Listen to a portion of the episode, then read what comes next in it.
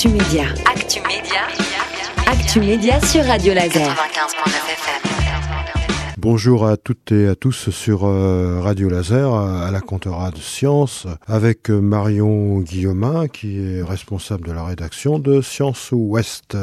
Donc nous allons, comme chaque mois, parler du Sciences Ouest, cette fois-ci du mois. Et nous vous souhaitons une très très bonne année. Prenez soin de vous, prenez soin de votre santé et de votre environnement. Bonjour Marion. Bonjour Bernard, bonjour à toutes et à tous. Nous allons parler tout d'abord du dossier qui est consacré au plastique, n'est-ce pas ?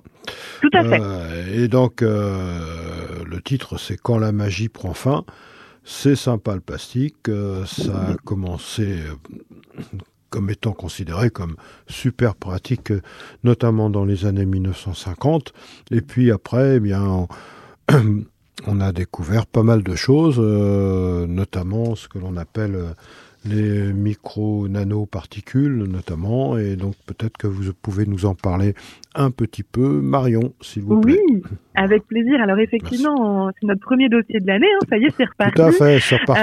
Oui. Et on a choisi de parler du plastique ce mois-ci parce que sous l'égide de l'ONU, en fait, il y a un traité international qui est en cours de préparation pour mettre fin à la pollution plastique. Et il devrait être présenté d'ici la fin de l'année. Donc on s'est dit, on va commencer avec ce sujet-là, histoire d'expliquer au grand public ce qu'il en est, parce que comme vous le disiez, le plastique, il existe depuis un moment.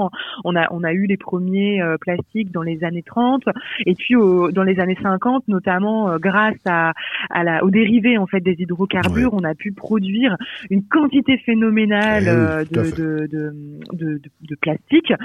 Et puis ça a un côté très pratique, c'était révolutionnaire, hein, il faut quand même pas l'oublier. Ça a un avantage inouï, ça peut être souple, solide, étanche, enfin, c'est toujours étanche. C'est quelque chose de propre, de très pratique, de peu cher, donc ça ça a vraiment des bons côtés, mais aujourd'hui effectivement on connaît tout l'envers du décor, donc il y a beaucoup de problèmes, donc je vais en lister quelques-uns. Alors c'est quoi l'envers du décor, Marie ? Alors le souci, c'est que ça génère une pollution très très néfaste pour l'environnement. Effectivement, comme vous le disiez, en fait le problème du plastique, c'est qu'il y a la question du recyclage, on y reviendra, mais il se dégrade très très mal, et il se dégrade en formant en fait des petites particules qui peuvent être visibles ou non à l'œil nu, et donc ça s'éparpille, en fait ça envahit l'environnement sous une forme que l'on ne peut pas repérer et qu'on ne peut pas récupérer. Une fois que c'est parti quoi, et le problème, c'est que ça a des conséquences énormes sur la biodiversité, sur l'environnement, mais aussi sur notre santé, parce qu'on les trouve partout, ces petites particules, exactement, hein, partout, et là on a même eu des études récentes, on en a même retrouvé dans le sang, dans du sang humain, donc ça va très très loin, très très près de nous. Je sais pas comment on doit le dire, mais voilà, donc ça a vraiment des conséquences très importantes sur notre santé, sur la santé de l'environnement. C'est vraiment une pollution à toutes les échelles qui est vraiment très importante et très néfaste. Donc voilà, donc c'est vraiment le je lisais dans Sciences Ouest que ces micro-nanoparticules vont véhiculer, elles sont toutes petites, hein, elles peuvent être micro ou nano, quoi. Oui, elles véhiculent des solvants qui vont agir comme des aimants et retenir à leur surface des hydrocarbures, des métaux. Exactement. En fait, elles peuvent être colonisées comme vous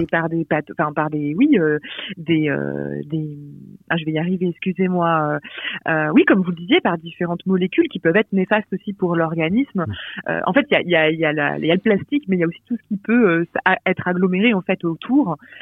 Et puis, je parlais de la santé tout à l'heure. Oui, il y a le fait que ce soit un matériau dans lequel on ajoute en fait des produits chimiques. Il y a beaucoup d'additifs chimiques qui sont ajoutés pour pouvoir avoir des propriétés particulières, hein. Je parlais tout à l'heure de la souplesse, de la dureté, de la transparence. transparence aussi, de la résistance à la chaleur. Tout ça, en fait, sont des produits qu'on ajoute au plastique pour qu'ils puissent répondre à nos besoins. Mais ça, c'est des produits qui sont très toxiques pour la santé. Donc, on a notamment un article qui est vraiment qui pose la question, est-ce que le plastique, c'est l'ennemi numéro un de la santé publique ? Oui. Parce que ça pollue, on le sait, mais c'est néfaste pour la santé. Il y a certaines réglementations qui ont été mises en place, mais il y a encore des produits qui circulent, qu'on utilise tous les jours, mais qui sont très mauvais. On apprend d'ailleurs, je le savais pas avant de lire cet article, je ne sais pas si vous le saviez, Bernard, mais il est très déconseillé non, on est loin de tout savoir. Il est très déconseillé en fait de vous savez, notre boîte en plastique dans laquelle on met notre petit plat. Le four micro-ondes, c'est pas très bon. Voilà. Et en fait, c'est très déconseillé. Alors on a une scientifique, je dis pas tout, mais qui nous explique pourquoi. Et il y a plein de petites choses comme ça qu'on découvre. Donc effectivement, le plastique, c'est pas si fantastique. Non, absolument. On a découvert aussi que ça transportait des biphénols, ça libérait des phtalates. C'est ça. Donc, ça, c'est pas très bon. On parle du recyclage aussi. Alors là, sans rentrer dans le détail, en fait, c'est loin d'être un enchantement. La matière, elle est pas souvent recyclée, même si on croit que c'est recyclé, ça va être recyclé, parce qu'une fois qu'elle est transformée, en fait, l'élément qui est retrouvé ne peut pas forcément permettre d'être très utilisé parce que la qualité est moindre. Et puis, il y a beaucoup de plastiques qui sont finalement trop petits pour être recyclés aussi. Donc, finalement, c'est pas forcément toujours une bonne solution. Il y a souvent des décharges, enfin, ils sont souvent entassés dans des décharges ou incinérés, mais l'incinération libère du CO2 qui libère donc des produits toxiques. Enfin voilà, il y a plein de problèmes. Finalement, la grande conclusion, je dirais, c'est de ce que les scientifiques nous disent. C'est pas moi qui l'invente. C'est que les plastiques, ça peut être très utile, mais il faut évidemment l'utiliser avec précaution et surtout réduire notre production en fait de plastique. Il faut réduire la production aujourd'hui. Quelque part, on dit aussi dans Sciences Ouest que on va continuer encore à utiliser le pétrole, les dérivés du pétrole. Oui, parce que souvent on dit il y aura plus de plastique parce qu'il y aura plus de pétrole. On attend un peu la fin du pétrole pour se dire que ça sera la fin du plastique. C'est une vraie question. Tout à fait. Donc, il faut peut-être qu'on se pose des questions avant. Je suis pas allé me promener en mer, mais il paraît qu'il y a un fameux 6e continent, c'est ça, de plastique au niveau du Pacifique. C'est énorme. C'est un continent. Non, il y a beaucoup de pollution dans le sol aussi. On oublie souvent. Il y en a dans les fonds marins, mais bien sûr, dans les fonds du littoral au fond marin, vraiment sur toute la colonne d'eau. Donc là, il y a plusieurs études. Je pense à Tara notamment, qui a parcouru le monde entier à la recherche de ces plastiques pour bien comprendre comment ils contaminent les environnements, les écosystèmes. Mais il y a aussi sous nos pieds, en fait, vraiment. D'ailleurs, il y a 90% des plastiques qui finissent dans l'environnement. Parmi ces 90%, il y en a 87% qui sont dans les sols. C'est énorme. C'est vraiment énorme. Alors, ici, en Bretagne, on aime bien les huîtres. Il y a une très belle photo aussi qui est figurée aussi dans Sciences Ouest, où on voit des micro-particules dans l'estomac des huîtres. Mais c'est pas pour vous décourager à manger des huîtres du tout, mais bon, attention. Non, mais c'est important d'en avoir conscience, tout à fait. En tous les cas, très, très bel article, bien documenté, de je ne sais plus combien, une dizaine de pages à peu près. Oui, c'est ça. C'est un sujet qui est assez large et qui, comme je le disais tout à l'heure, il y a pas mal de problématiques, donc il fallait prendre le temps aussi et la place de les expliquer et de montrer quelles pourraient être des éventuelles alternatives, parce que vous le découvrirez dans le dossier, mais on parle aussi des plastiques que les scientifiques essayent de développer qui pourrait être respectueux de l'environnement et de notre santé. Voilà. En tous les cas, à lire dans Sciences Ouest. Alors, aussi, un autre article sur l'alcool en Bretagne. Alors, c'est vrai, c'est faux, ça a été vrai, c'est faux, c'est encore vrai, parfois, non, oui. Ouais, c'est très intéressant. C'est vraiment un sujet d'histoire, finalement. Oui. Alors, on a profité du Dry January, vous savez, au mois de janvier, on essaye de réduire ou d'arrêter l'alcool, voilà, c'est ça.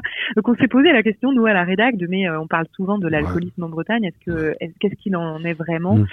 Donc on a remonté un petit peu le fil du temps, donc c'est vraiment à partir des années 1850 que la région elle aurait vraiment en réalité elle aurait basculé en fait dans une alcoolisation aiguë à un alcoolisme chronique de manière ponctuelle, donc elle a eu une réputation par les événements passés, mais finalement les choses ont quand même changé avec le temps. Alors le taux de mortalité par l'alcoolisme a été quand même le plus fort en 1950. duré une centaine d'années pour se mettre bien en place. Les chiffres de 1950 sont assez ahurissants tout de même. Oui, les choses ont quand même évolué dans le bon sens. Ça s'est calmé un peu, parce que je crois qu'on est en 6e position, j'ai lu dans Sciences Ouest aussi, c'est ça maintenant, en France. Alors, faut pas non plus s'en réjouir, ça reste... Ah, non, c'est quand même pas mal. Voilà, mais effectivement, les choses ont changé, donc il y a un peu de vérité, il y a un peu de en fait, la réputation tient quand il y a des fêtes, notamment, quand il y a des fêtes. Voilà, exactement, c'est ça. En fait, c'est quand même... j'ai pas envie de tout lire, mais non, faut pas tout lire, c'est vrai que ce n'est pas le lieu où l'on boit le plus souvent, mais c'est bien là que l'on se saoule le plus fort et jeune. Voilà, c'est ce qu'a écrit notre collègue. Voilà. Absolument. Donc, tout à fait intéressant. Et puis après, il y a il y a plusieurs articles dans Sciences Ouest, mais enfin, on est obligé de faire une petite sélection, Marion. Et un bel article aussi sur Jean Painlevé, qui était le fils d'un mathématicien, d'un Dreyfusard, d'un homme politique également. Oui. Donc, Jean Painlevé qui était à Paris, mais qui naviguait entre Paris et le Finistère. Racontez-nous un petit peu, c'était un photographe, il faisait des films. Oui, en fait, on a voulu raconter son histoire, donc c'est tout un grand portrait qui court sur 4 belles pages, avec des très belles illustrations, des très belles photos qu'il a prises. On a profité, en fait, de l'anniversaire. Alors, en fait, il y a 90 ans, donc c'était en 1934, Jean Painlevé avait achevé la réalisation de l'hippocampe, donc c'était très belle photo d'hippocampe. Voilà, exactement. Donc, les personnes qui connaissent Jean Painlevé penseront à l'hippocampe, je pense, tout de suite. Donc, c'est par cet anniversaire qu'on a profité, en fait, de cette date clé pour revenir sur son parcours qui est incroyable. Donc, effectivement, vous parliez de son père et c'était un vrai personnage. Donc, je ne vais pas en dire beaucoup pour que les auditeurs aient envie de lire l'article. Mais effectivement, il venait régulièrement, donc il vivait à Paris et il venait régulièrement en Bretagne, notamment à la station de biologie de Roscoff, pour découvrir le monde marin. Et donc, il était cinéaste scientifique et il a vraiment contribué. En fait, il a été le premier à utiliser le cinéma scientifique pour amener la science vers le grand public, en fait. C'est vraiment intéressant. Il avait une approche très originale et les images sont sublimes. Voilà, je pense qu'il faut les voir pour vraiment découvrir son travail. L'article est tout à fait intéressant et permet de découvrir tout ça. Alors, bien sûr, il y a des tas d'autres articles dans Sciences Ouest, notamment sur Notre-Dame. Il y a un article aussi intéressant sur les professeurs collèges, je crois, sont prêts à se former encore plus en fait, à l'enseignement pour parler de sexualité sous le prisme de la recherche. Pour leur apporter aussi les dernières avancées de la recherche, de faire un petit peu le point sur les réponses dont ils ont besoin pour leurs élèves. Et l'idée, c'est un petit peu comme une remise une petite formation finalement, avec une petite remise à niveau sur certains sujets, puisque la recherche avance doucement mais sûrement et apporte un nouvel éclairage parfois sur certaines thématiques. Voilà, on va pas en dire trop plus parce que vraiment il y a beaucoup à découvrir. Vous savez que de toute façon, Sciences Ouest, vous pouvez le trouver déjà, vous le commandez sur le site, c'est ça? Oui, ou venir à l'espace des sciences pour les personnes qui sont sur Rennes, effectivement. Bien sûr. Et puis sinon, il y a la liste de nos points de vente qui ne sont pas nombreux, mais qui sont fidèles en Bretagne. Voilà. À signaler également 2 conseils de livres à la rencontre des astéroïdes, vous verrez ça à la fin, de Patrick Michel. Et puis un autre livre sur les eaux, l'eau qui est une ressource indispensable à la vie sur Terre, comme vous le savez. Et donc, il est très très bien mené également, ce livre, apparemment. Et puis, comme à chaque numéro, la question de science, bien là, c'est comment les écureuils retrouvent-ils leur nourriture? C'est Michel Cabarel, directeur de l'espace des sciences, qui chaque mois nous fait ça. Une grande question. Il y en a des tas de grandes questions, effectivement. Oui. Et donc, on vous encourage encore à découvrir ce joli premier numéro de l'année 2024. 4. Voilà. À très bientôt, Marion. Mais oui, avec plaisir. Beaucoup de courage pour la suite. Ça va aller. Parce que vous êtes dans la préparation du numéro de février. On s'en doute déjà et on en reparlera le mois prochain. Avec plaisir. À très bientôt, Marion. Au revoir à toutes et à tous. Prenez soin de vous.